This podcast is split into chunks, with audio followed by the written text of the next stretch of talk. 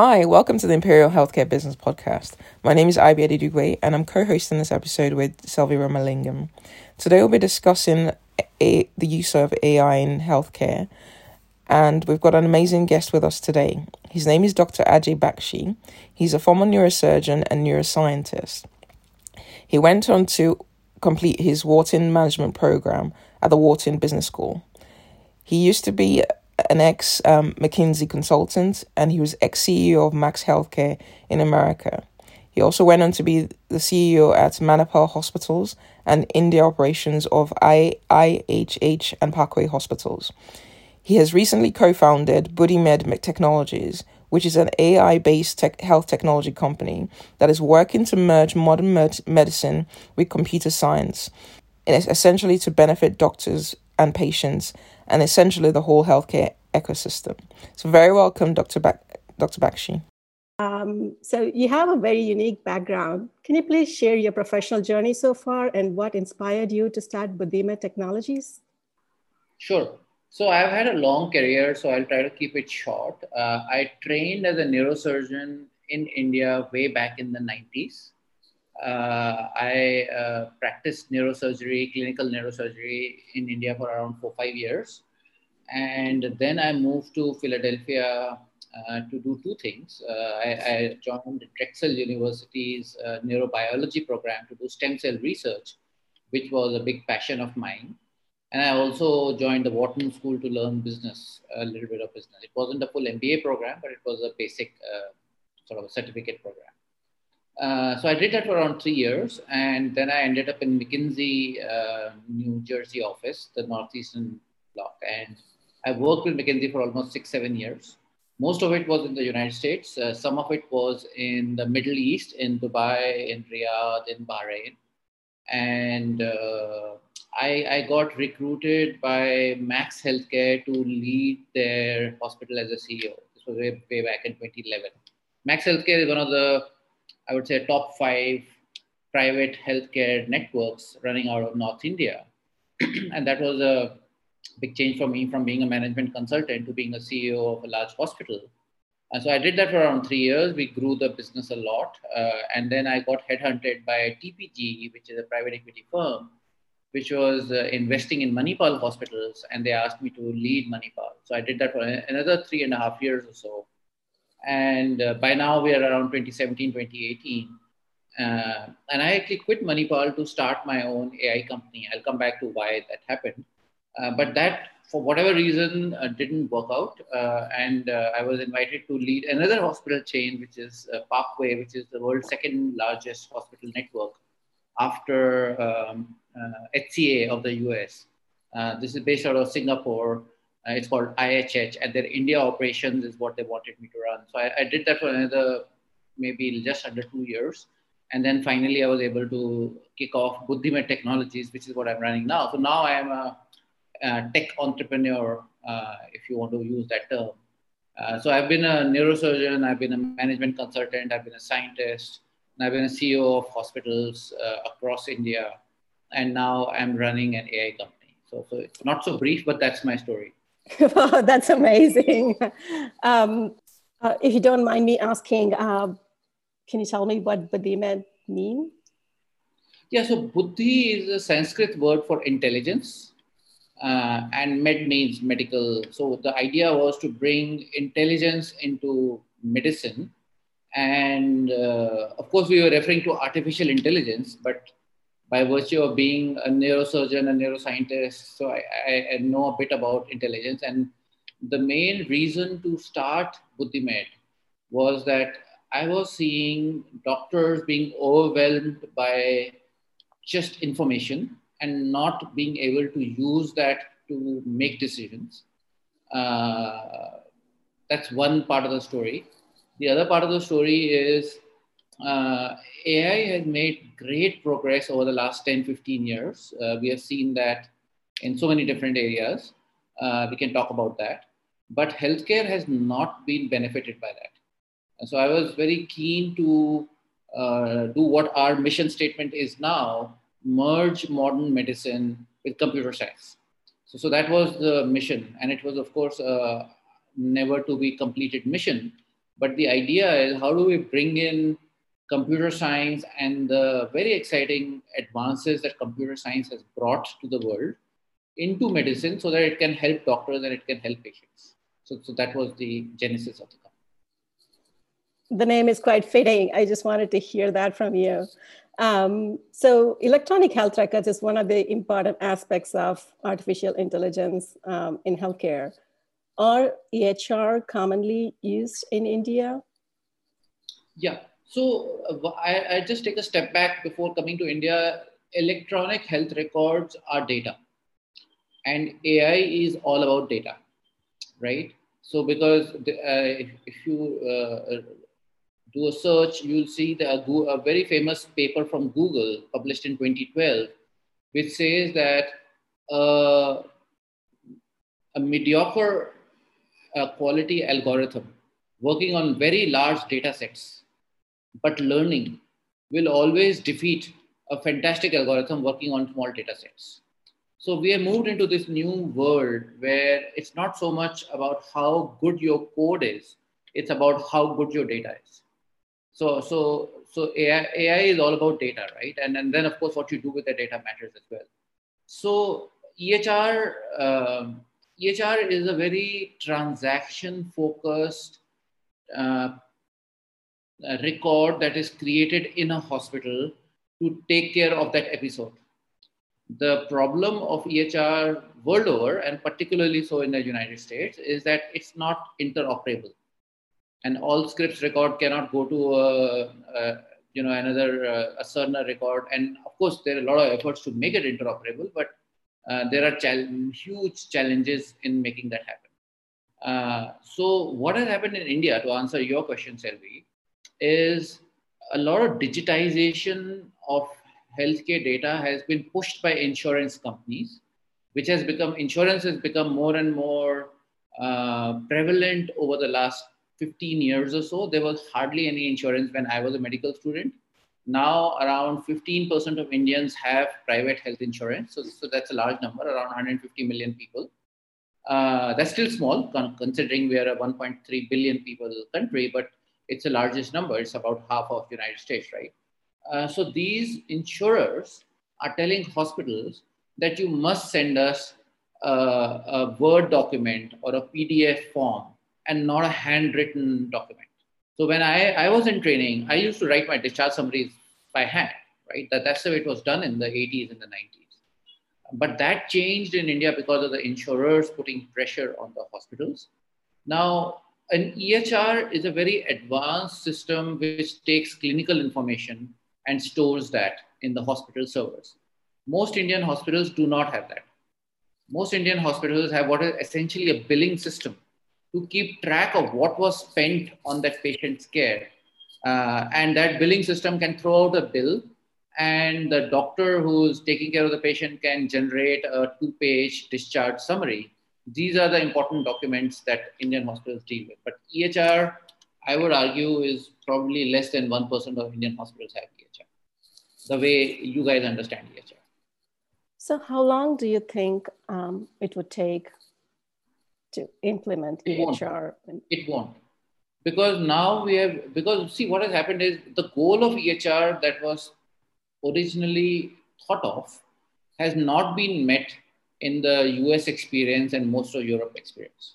The goal was to improve patient care. And to improve patient care, you need portability. I, I may go to five different hospitals over 10 years. And if I have to keep begging a hospital to shift my, and US healthcare still works on faxes. You, you probably know that, right? I mean, hospitals send faxes to each other. It might have changed in the last few years, but it's, it's really bizarre. So uh, it won't happen in emerging markets like India because now we have AI. And that's part of what Buddhimed is trying to do, and actually not trying to do, we have done it. We are saying to hospitals that it doesn't matter in what format you write your discharge summary and your bill. Our AI can extract from it and codify it into a SNOMED code or an ICD-10 code or even a DRG code. So, so we don't need to force hospitals to adapt certain technologies. As long as they're sending us a typewritten document, Uh, we can't deal with handwritten and AI and NLP formats are very uh, difficult to apply on medical handwritten. Uh, you know, doctors' handwriting is very bad anyway. um, so uh, we have now reached a stage in this world where technology can deal with the data that the hospital is creating without forcing the hospital to adapt adopt a certain EHR standard. Does that make sense? Do you, do you guys understand what I'm saying? Right. I, am trying to grasp uh, what you said. So even within electronic records, as you mentioned, uh, there's a lack of interoperability and um, there's FHIR protocol to promote that and um, R to use some common data model, which you would be able to, it would be easy to extract data from. But from what you're saying, it's going to be um, it, it, may not be in the same format, but you might be using something like NLP to extract data and do analysis. Is exactly. that right? Exactly. exactly. So Obamacare had to spend upwards of $50 billion to force hospitals to, first of all, adopt EHR. And then once they adopted, they realized that, oh, they all have different formats and they're not interoperable. So as a US citizen, uh, I, I don't think you can, you can have a longitudinal health record. You don't have it it's fragmented over different health systems where you might have gone for your health health issues, right?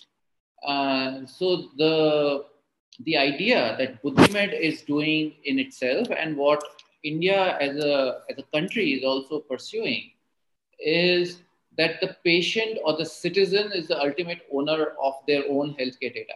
It's not the hospital, it's not the insurer, it's not uh, the IT system, uh, and there's a big uh, debate about that in the US, as you know, because Cerner feels it's their data, United Health feels it's their data, and Mount Sinai feels it's their data. Nobody wants to give it to anybody. And by the way, nobody even talks about the patient. So the Indian government has taken a stand that data is, it belongs to the patient, to the citizen, uh, and they should have control over it.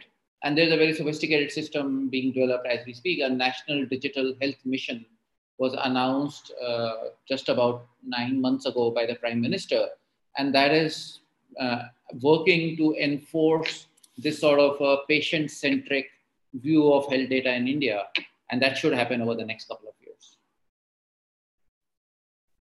So I, am just going to ask one question about that. So you said the sure. patient owns the data what happens to the to the information that you don't need want the patient to see just yet until you've actually delivered that information to them is there yes. a way to separate information um, before the patient can see you know patient has had an opportunity to discuss with clinicians yes so so ib the way it works is as i said there's a bunch of stuff that happens inside the hospital but when the patient is being sent home uh, two important documents are given to the patient, three actually.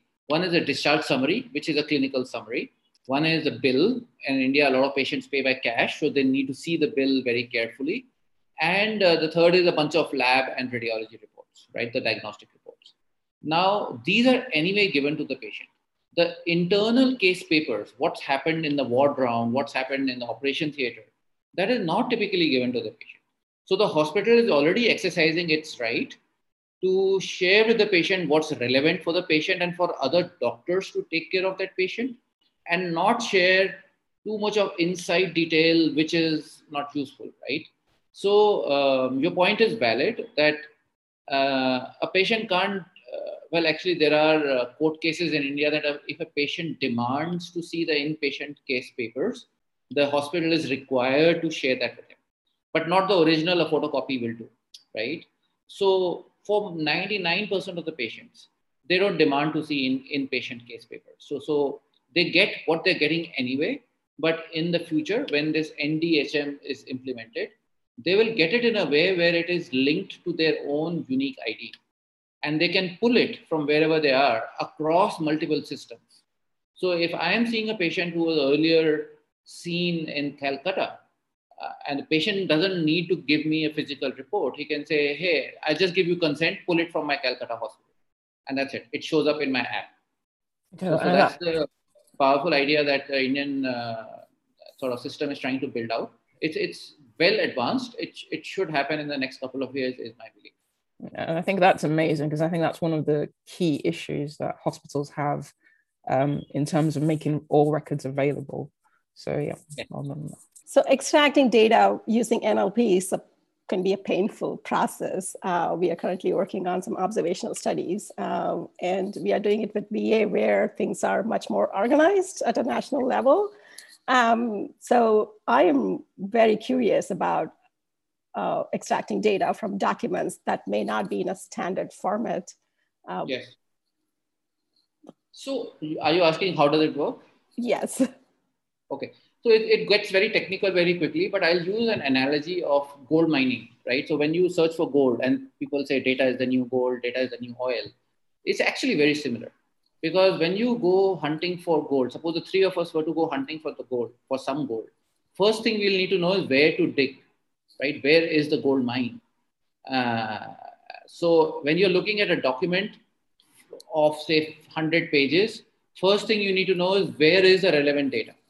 So there may be a bunch of communication between hospitals and insurers, which is just uh, you know administrative stuff, which has no medical information.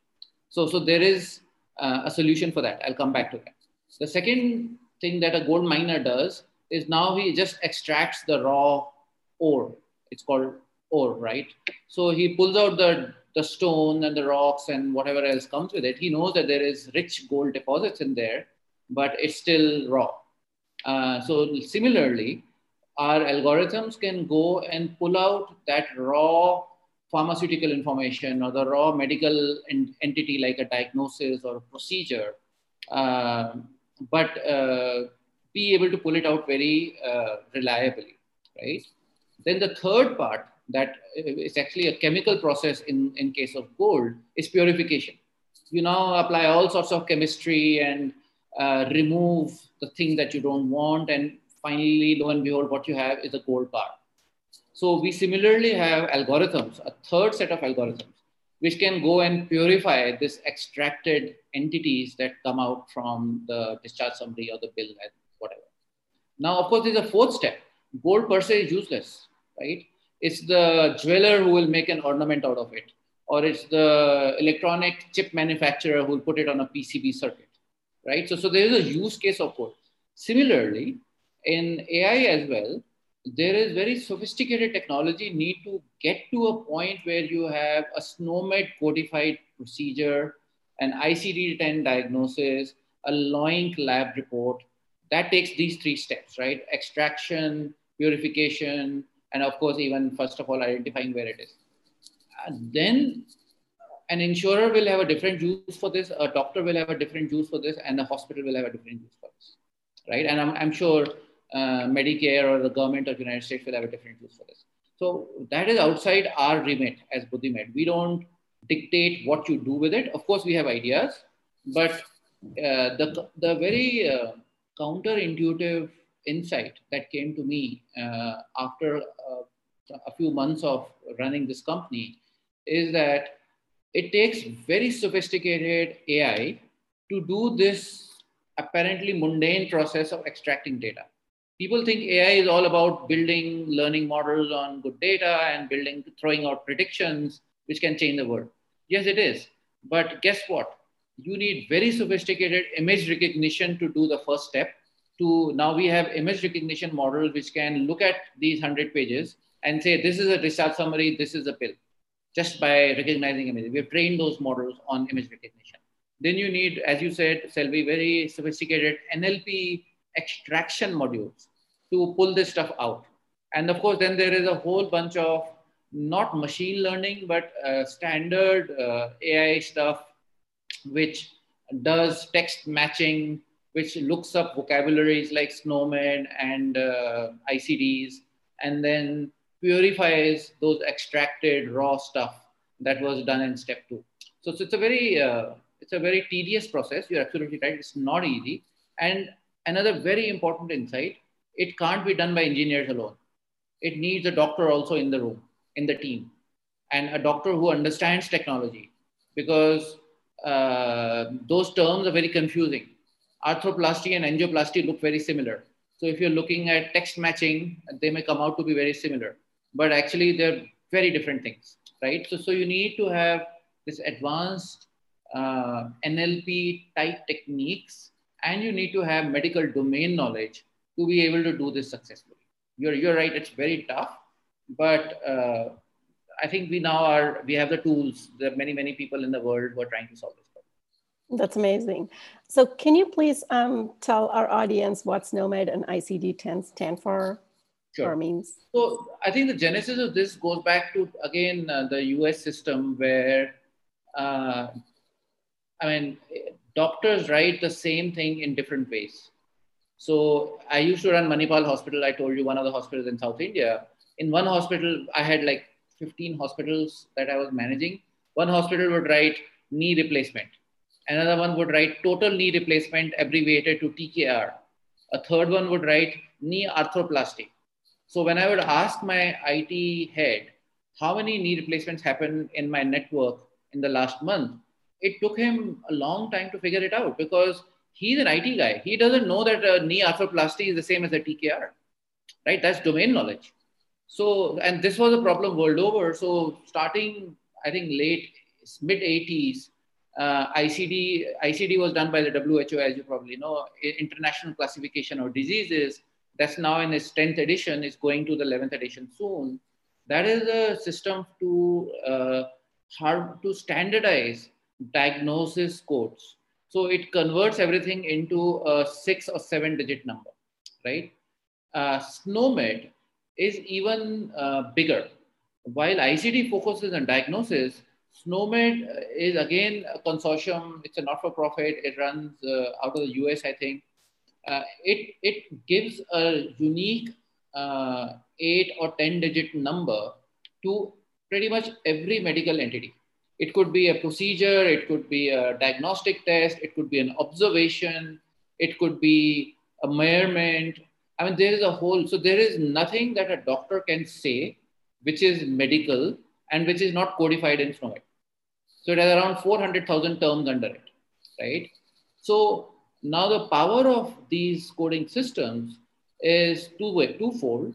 One, they are numbers, so they can be analyzed and uh, you know they they speak the language of computers, uh, which is how computers work, right? And computers work in numbers. And secondly, they standardize stuff.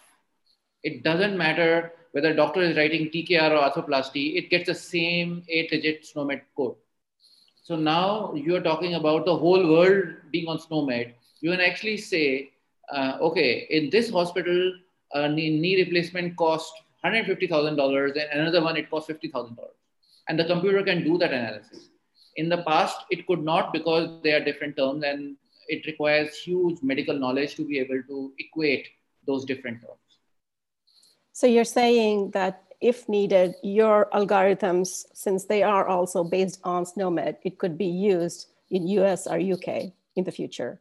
Oh yes, yes. In fact, I have a friend who was in Los Angeles, and he was telling me that uh, apparently the Trump administration had passed a rule last year that hospitals must give PDF versions of their documents to patients in an attempt to make it more patient centric. Because as I said, interoperability is a problem. So the administration solution was guess what? Give everything to the patient. Now, the problem of giving everything to the patient is fine from the hospital, but the patient can't deal with 150 pages, right? So we tried our algorithms on some of uh, you know his patient's data, and it works pretty well because I mean medicine is medicine. and there are differences in the way doctors write stuff, but uh, the essential underlying relationships between uh, conditions and procedures and drugs don't change. So I think our algorithms are well able to do that for US data as well, if that was your question. So you just alluded quite nicely to the next question, which is if you are able to tell within your network how much a procedure costs in various hospitals, are you able to provide this information to the patients so that that empowers them to be able to make a choice about where to go in terms of cost and in terms of quality as well? Yeah, so that's the most important question we want to answer, IB. Uh, as doctor, uh, I get at least two to three phone calls a week from my friends, from my relatives, from people who know somebody who knows me that, hey, I have this aunt in Bombay. She needs to have a XYZ. Where should she go? Right? Or Dr. ABC has referred my daughter to Dr. XYZ. Is that a good doctor or not? Right? The answers to all these questions is in the data because, and I'll, I'll give you a slightly uh, nuanced answer. There is no such thing as good. Good can be uh, defragmented into at least three, maybe four. One is cost, one is quality, and one is convenience slash empathy and other other other such softer aspects, right? So cost is a hard number. You can compare it. Quality is a much difficult, much more difficult thing to get a hold of, but there are proxies available. If one doctor uh, has, uh, you know, he's doing a hip replacement and sending a patient home in two days, and another one always keeps the patient there for seven days. Well, we can't be sure. But if the guy who's sending, keeping the patient for seven days has a 20% readmission rate and the other one has 0% readmission rate, that tells you something about the quality of doctor. Of course, it's not so simple. There may be complexity, there may be age, there may be concomitant disease. There's lots of complexities in quality, but there are somewhat simplistic proxies that can be derived, right? They're not perfect, but they give you some idea. And the third one is, of course, in a way, distance.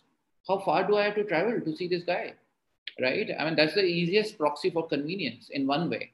Uh, so, so you're absolutely right, IB. This question uh, is an important question, not only from a doctor's point of view, but also from a hospital point of view.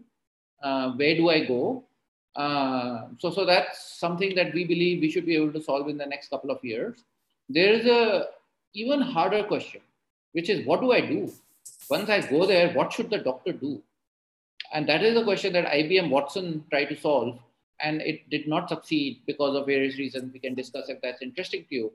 But uh, my, my belief is that we are sitting in 2021.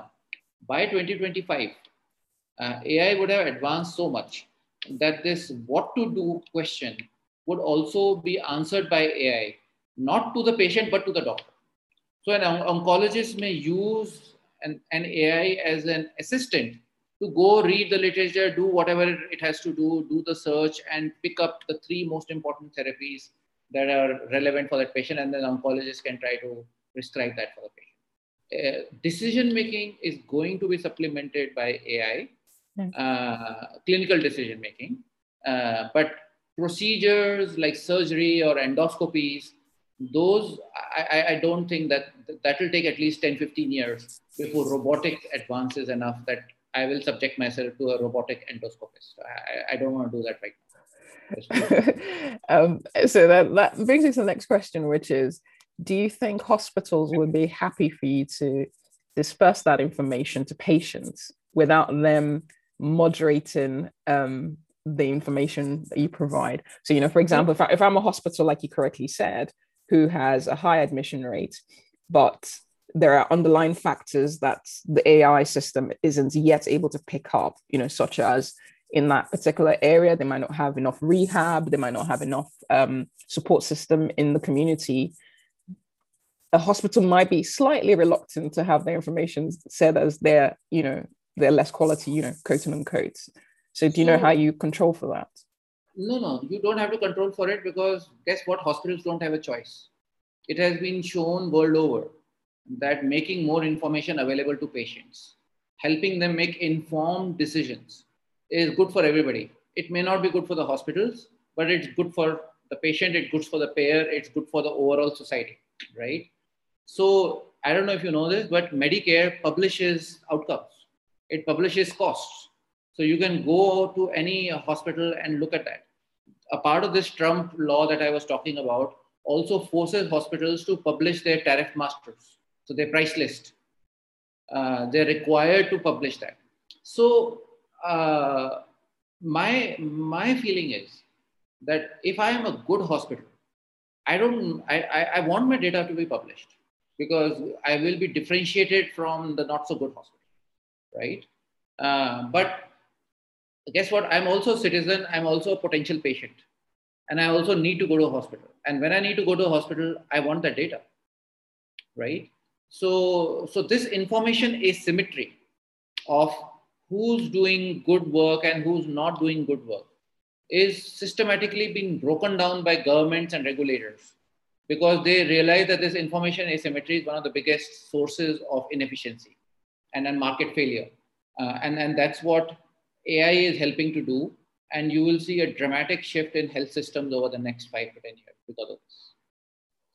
Yeah, that's a classic uh, example of the moral hazard. Looks like you're trying to address that. That would be great. So, um, one of the amazing things about using AI in clinical care, I think, is it offers you with the ability to continuously monitor and collect data more frequently. So if we are going to be collecting data from the documents, how do you think that can be done?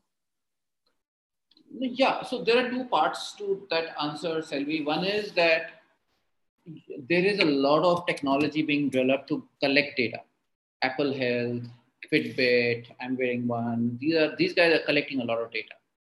But the crux of the matter comes back to the personal health record issue that I talked about. That unless this data is sitting in a personal health record that I own and I control over because it is my body, it's not going to work. Apple Health may have a lot of my data, but Apple doesn't want to share it with Samsung, and Samsung doesn't want to share it with uh, Fitbit. And now, well, Fitbit, yeah, Fitbit is owned by Google now. So the, the same war for data that was happening between hospitals will now start between tech companies, and that is not good for me as an individual. So, uh, so the benefit, the real benefit of all this data will only come to life if citizens control their own data. So I think that's one part of the story. The other part of the story is even if I have my own data, it's of no use to me unless I have access to at least 10, 15, 100 million other people's data.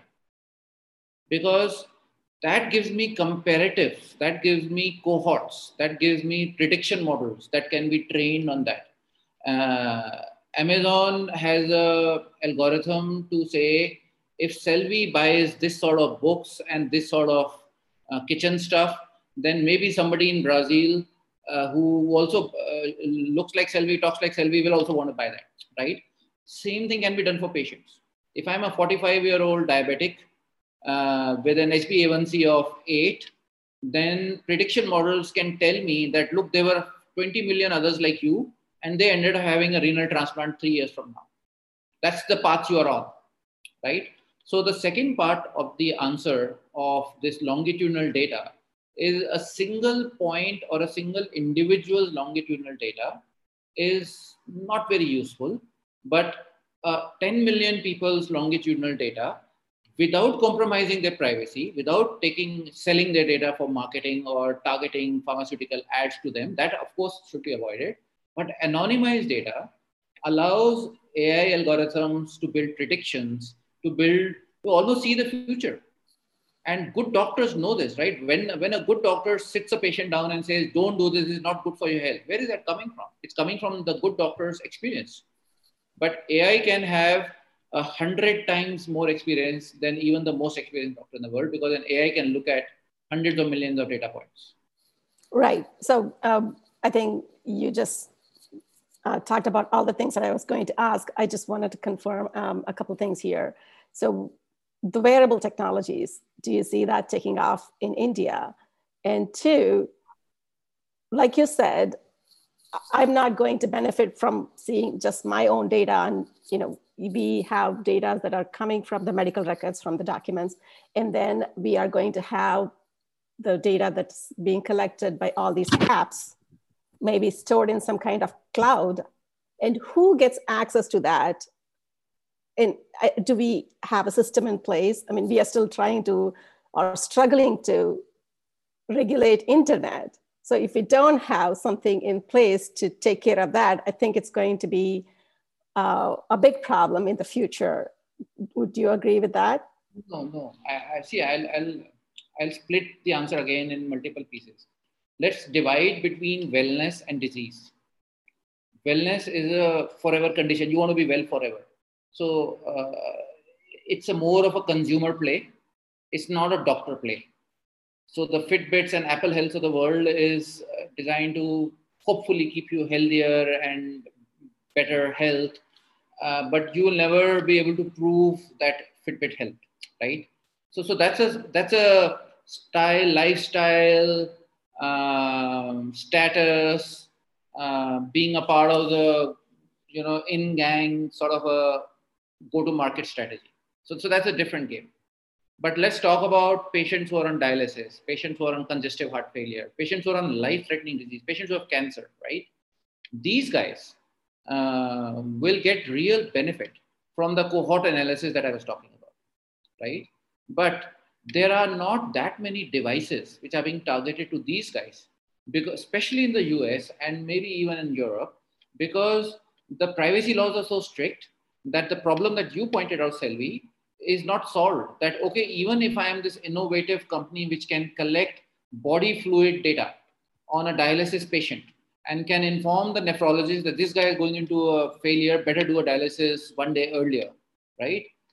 I, I need at least a few million people's data and I can't have it because of HIPAA and because of GDPR, right? So, so it's a it's a vicious cycle where innovation doesn't happen because data is so scarce, and the only excitement is in the wellness space where HIPAA doesn't apply, right? Uh, so, uh, so I think it is a problem in Western societies, and Europe is realizing that that GDPR is so stringent that Europe does not have a Facebook, does not have a Google, does not have a uh, any one of these companies. Now, I'm not arguing that the Facebook or Google model will work for healthcare. It will not, because uh, the model of Facebook and Google is to use my healthcare data to sell advertisements, and that that does not work for me. So I think there is a third model, and then there of course there's a China model where your data is my data if, if I'm the government, then, then everything is mine, right? And I can do with it whatever. So, so that's the China model. So India is trying to create this third model, which we think is the most empowering for individuals, that you will be in control of your data. You give consent to a doctor, you can withdraw the consent. You give consent to a hospital, you can withdraw the consent. There is complete traceability and auditability of who has seen your data, right? And uh, it's available to you 24 7 in the question you asked Selvi, you may choose to give it to this innovative dialysis company because you are undergoing dialysis and you want the benefit of that prediction that okay uh, take my data as long as that prediction comes to me as well. And that's how we as Buddhimed are getting data. One of our biggest customers is india's largest dialysis network. And they have told us that they're of course giving us anonymized data. They're not giving us personalized data and we don't want personalized data. We have no use for the name and the address of the individual right? But we are getting all the machine data the labs data the, the dialysis frequency data and that is something that we are using to build those prediction models that we're talking about so that's the third model and we think that's the most powerful way that the world uh, will see the benefit of ai coming to healthcare it won't come from the facebook google model and yes china may have it but I don't want to live in the China system. So, so that's a different story. Yeah. Um, so can you tell us now um, some of the products and solutions Buddhimed is working on currently? Yeah, so I, I refer to it. So like I said, we have the first product that hits the, the data is document classifier. Very sophisticated image recognition system, which can look at hundreds of pages and digitally index every page as one of the five categories. It's either discharge summary, a bill, a lab report, a radiology report, or, or one of the others, right? So, so it does that in three, four seconds. And then there are three products downstream from that. There is a discharge digitizer, there's a bill digitizer, and then there is, uh, excuse me, a lab digitizer. So whatever pages are indexed as discharge summary, out of those 100, there may be only two pages for discharge summary, go to the discharge digitizer and so on and so forth. Now these guys have very different algorithms. Very uh, bills are mostly tables, so you need table extracting systems. Discharge summaries are these complex uh, medical entities floating around in telegraphic English. They're not even full sentences. So that's a very different NLP system. And labs are also tables, but labs have this um, not only the lab value, but also the range and also the units. It could be microgram, so some, some labs will report platelets as 120,000 and some will say 1.2 into 10 to the power 5, right? Uh, so, so the algorithm has to be smart enough to, to normalize that stuff. Uh, so, so that requires slightly different uh, thing. So these four products in our mind are our phase one products because these are just digitization products. Then there comes the second wave of product, which is around this cohort development, hospital comparisons, fraud detection. So I'll, I'll give you a simple use case, right? A patient is admitted with fever and extracted data shows that in 48 hours, you've done three CT scans, right? And your cohort analysis shows that a patient who's admitted for 48 hours maybe does one CT scan, but three CT scans, I need an explanation. That is overuse or abuse of the system by the hospital. And that gets red flagged by this product that we call this uh, product Sentinel. It, it sits there and watches the data flowing through, and whatever it sees as a outlier from normal behavior for that diagnosis, for that city, uh, gets triggered as a, as a red flag, and then somebody human needs to go and investigate as to what happened. Uh, and finally, we haven't built this out yet because that's wave three is this dialysis stuff, the diabetes stuff, the cancer stuff. We will get there.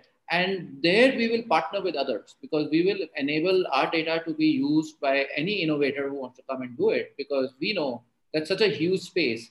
There's no way one company can do justice to that. That sounds great.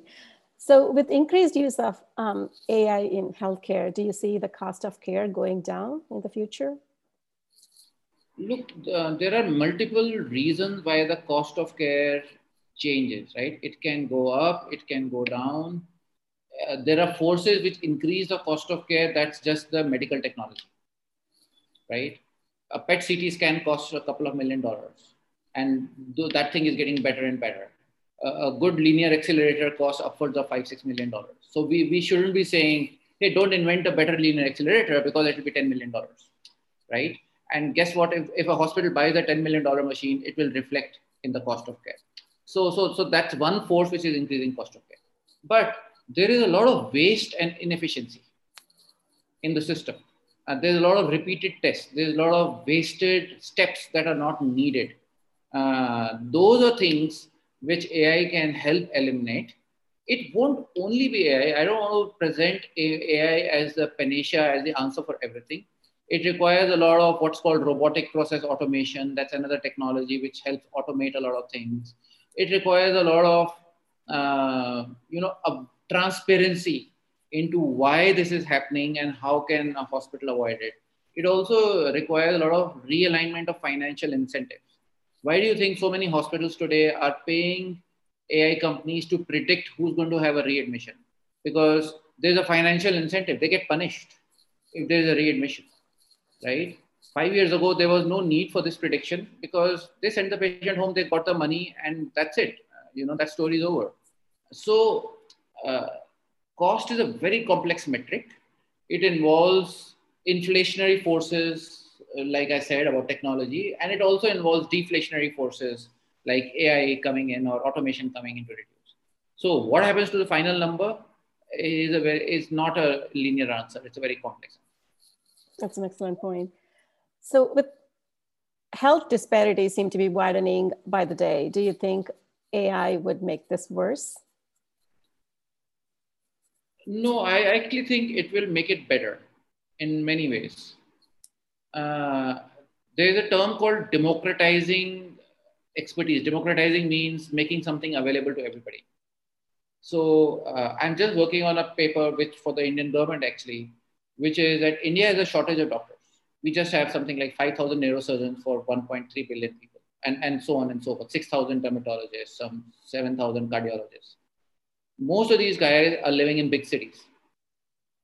So if I am a farmer in a village, uh, 200 kilometers or 200 miles from a big city, and I have a chest pain, I need to first find a vehicle, a tractor or something, then I need to get on it and then sit on a road for two hours before I can get to a doctor that can change with uh, mobile connectivity, with video consultations, and, and so on and so forth. Now, all of this digital stuff uh, becomes very hard to do at scale unless you have standardization and um, some sort of automation. So AI, the, exactly the thing that I was talking about earlier, uh, the digitization process will help doctors do a meaningful consultation sitting in New Delhi for patients who are in Coimbatore or in, uh, in Gulbarga or far away places, right? Uh, that becomes possible. So, so there is a very powerful force which will make the inequality lower. Uh, so that's one part of it. Now, of course, there is the macroeconomic thing that when innovation happens, uh, you have what now five companies which are trillion dollar companies. This was unbelievable 10 years ago. How can a company have a market cap of trillion dollars? And all five of these companies have very uh, sort of powerful uh, founders and multi-billionaires themselves, from Jeff Bezos to Mark Zuckerberg and all of these guys, right? Uh, so that also is a bigger source of inequality. That when innovation happens, which is so powerful and it is controlled by a few people, then they, they capture most of the value. Uh, so, so that is what it is. Uh, I don't know how that will reflect on healthcare disparities, but to my mind, uh, taking healthcare delivery out of the hospital and making it available to patients in their homes through Zoom. We are now having this conversation. I could be your doctor, right? And you could be telling me your problem. You're sitting on a different continent, and I can actually help you a lot if I if I was to engage in that conversation, right? So uh, Zoom is also possible because of some chip advances, some telecom advances. So all of this stuff works together. It's very hard to call out one technology and say it will make a difference. It's a convergence of multiple forces that, that is going to improve, uh, that is going to reduce inequality, if that was your question. That is my belief. Let's hope so. So, uh, as you mentioned, the telemedicine is on the rise. So, and privacy is becoming a major concern.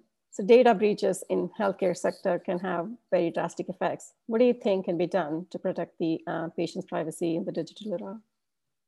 So uh, there, there is something called privacy by design. You design your IT architecture in such a way that it is even if somebody hacks it, you don't lose much, right?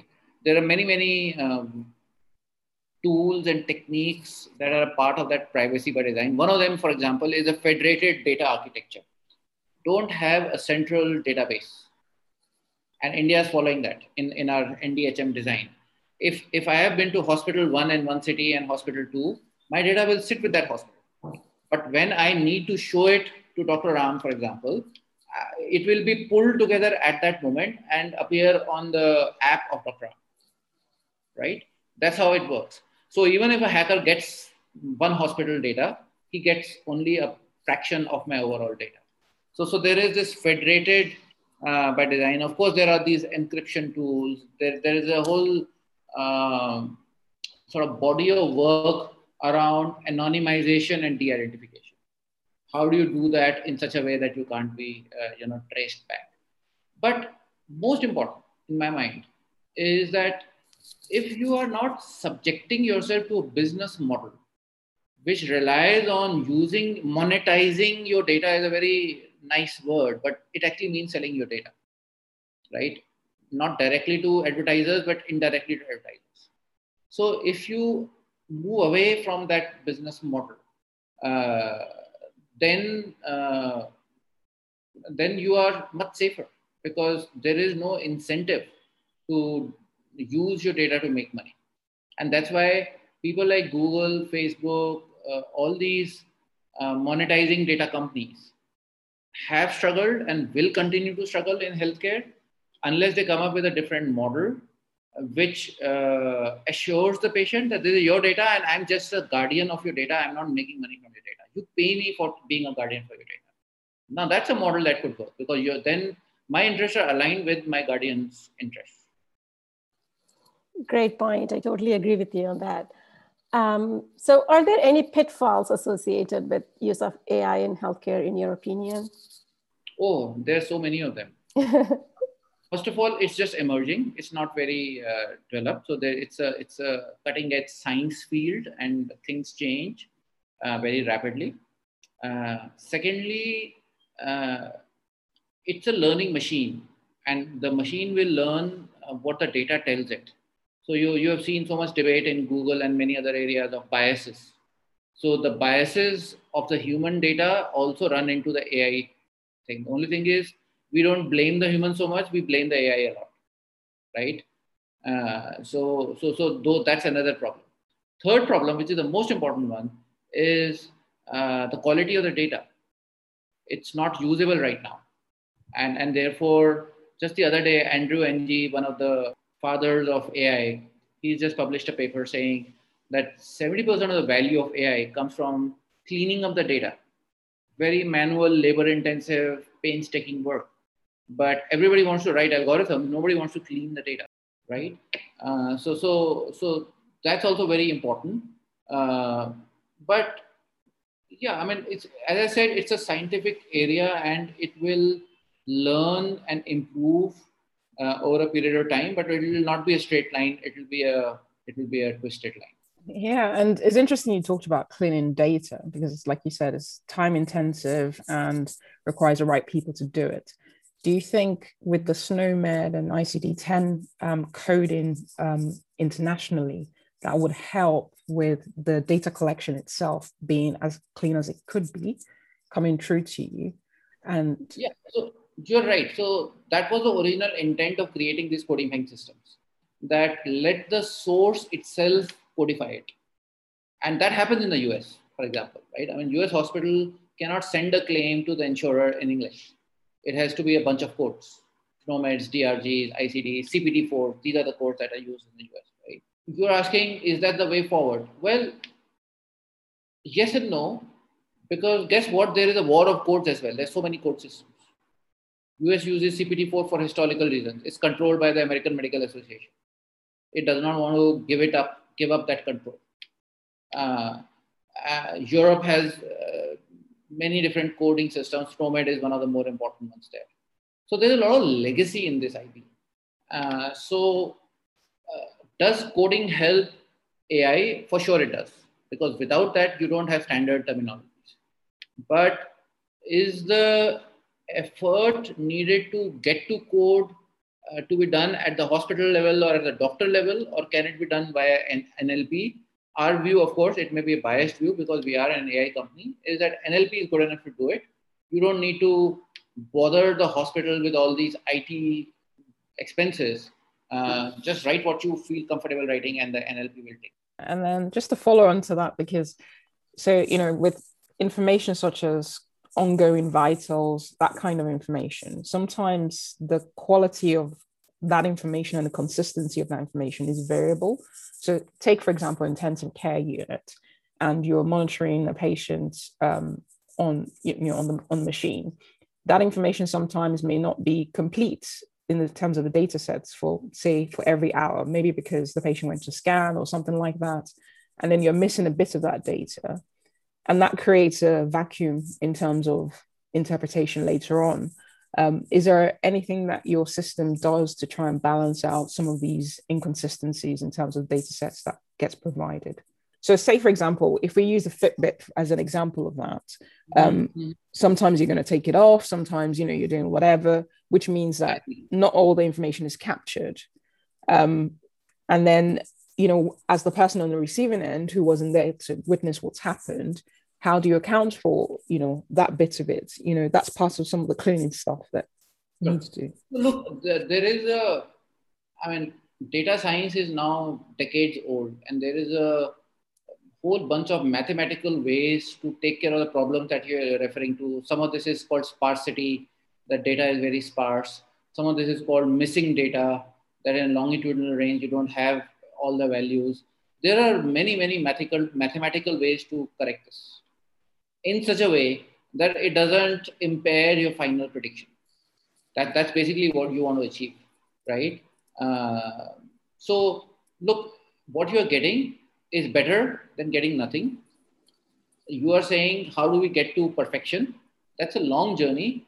And it's a, it's a cycle of as people get benefit from it, as hospitals get benefit from it, they will be more diligent in uploading better data. Um, what is your advice for students like us who is contemplating entry into healthcare AI space? Ah, jump in. Uh, my advice is jump right in, but jump in with your eyes open to the fact that it is not as glamorous as headlines in business magazines make it sound like. Uh, it's science, and science uh, is slow and painful and requires patience. Uh, and it's a merger of two different fields. So you need to have respect for other field to learn their language. Uh, computer scientists need to learn some bit of healthcare, and healthcare guys need to learn some bit of algorithms and the underlying principles. Uh, so it requires a lot of open-mindedness and curiosity. Uh, the good news is you can go on Wikipedia and learn a lot, right? So it's it's no longer a closed field like it used to be a, few decades ago. Uh, so it's very exciting. Uh, it's challenging, and sometimes it's painstaking, but it's a whole bunch of fun. So I will highly encourage any one of you, your colleagues or classmates, to jump all the way. That's a very practical and valuable insight. Thank you. Yeah, and then our last question is just um, you left the glamorous life of being a neurosurgeon uh, to being a CEO to being an entrepreneur. What was the thing that spurred on that journey? Well, I think life is a journey. You do uh, things uh, which are exciting, and uh, you are always forward looking, not backward looking. Right. So I, I really enjoyed being a doctor. I think that patient connect and the value you can create for a patient is is amazing. But I also enjoy being an entrepreneur because the scale of impact that I think I can have is much bigger. Uh, right? A neurosurgeon doesn't get uh, interviewed by Imperial College students. So. you, you say that we did have a neurosurgeon two episodes ago. no.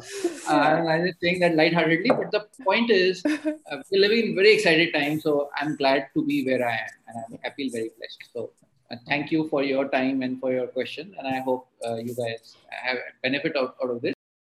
Thank you so much. It's been such a pleasure talking to you. We've learned so much, and uh, we hope our listeners also enjoy listening as well. Thank you very much.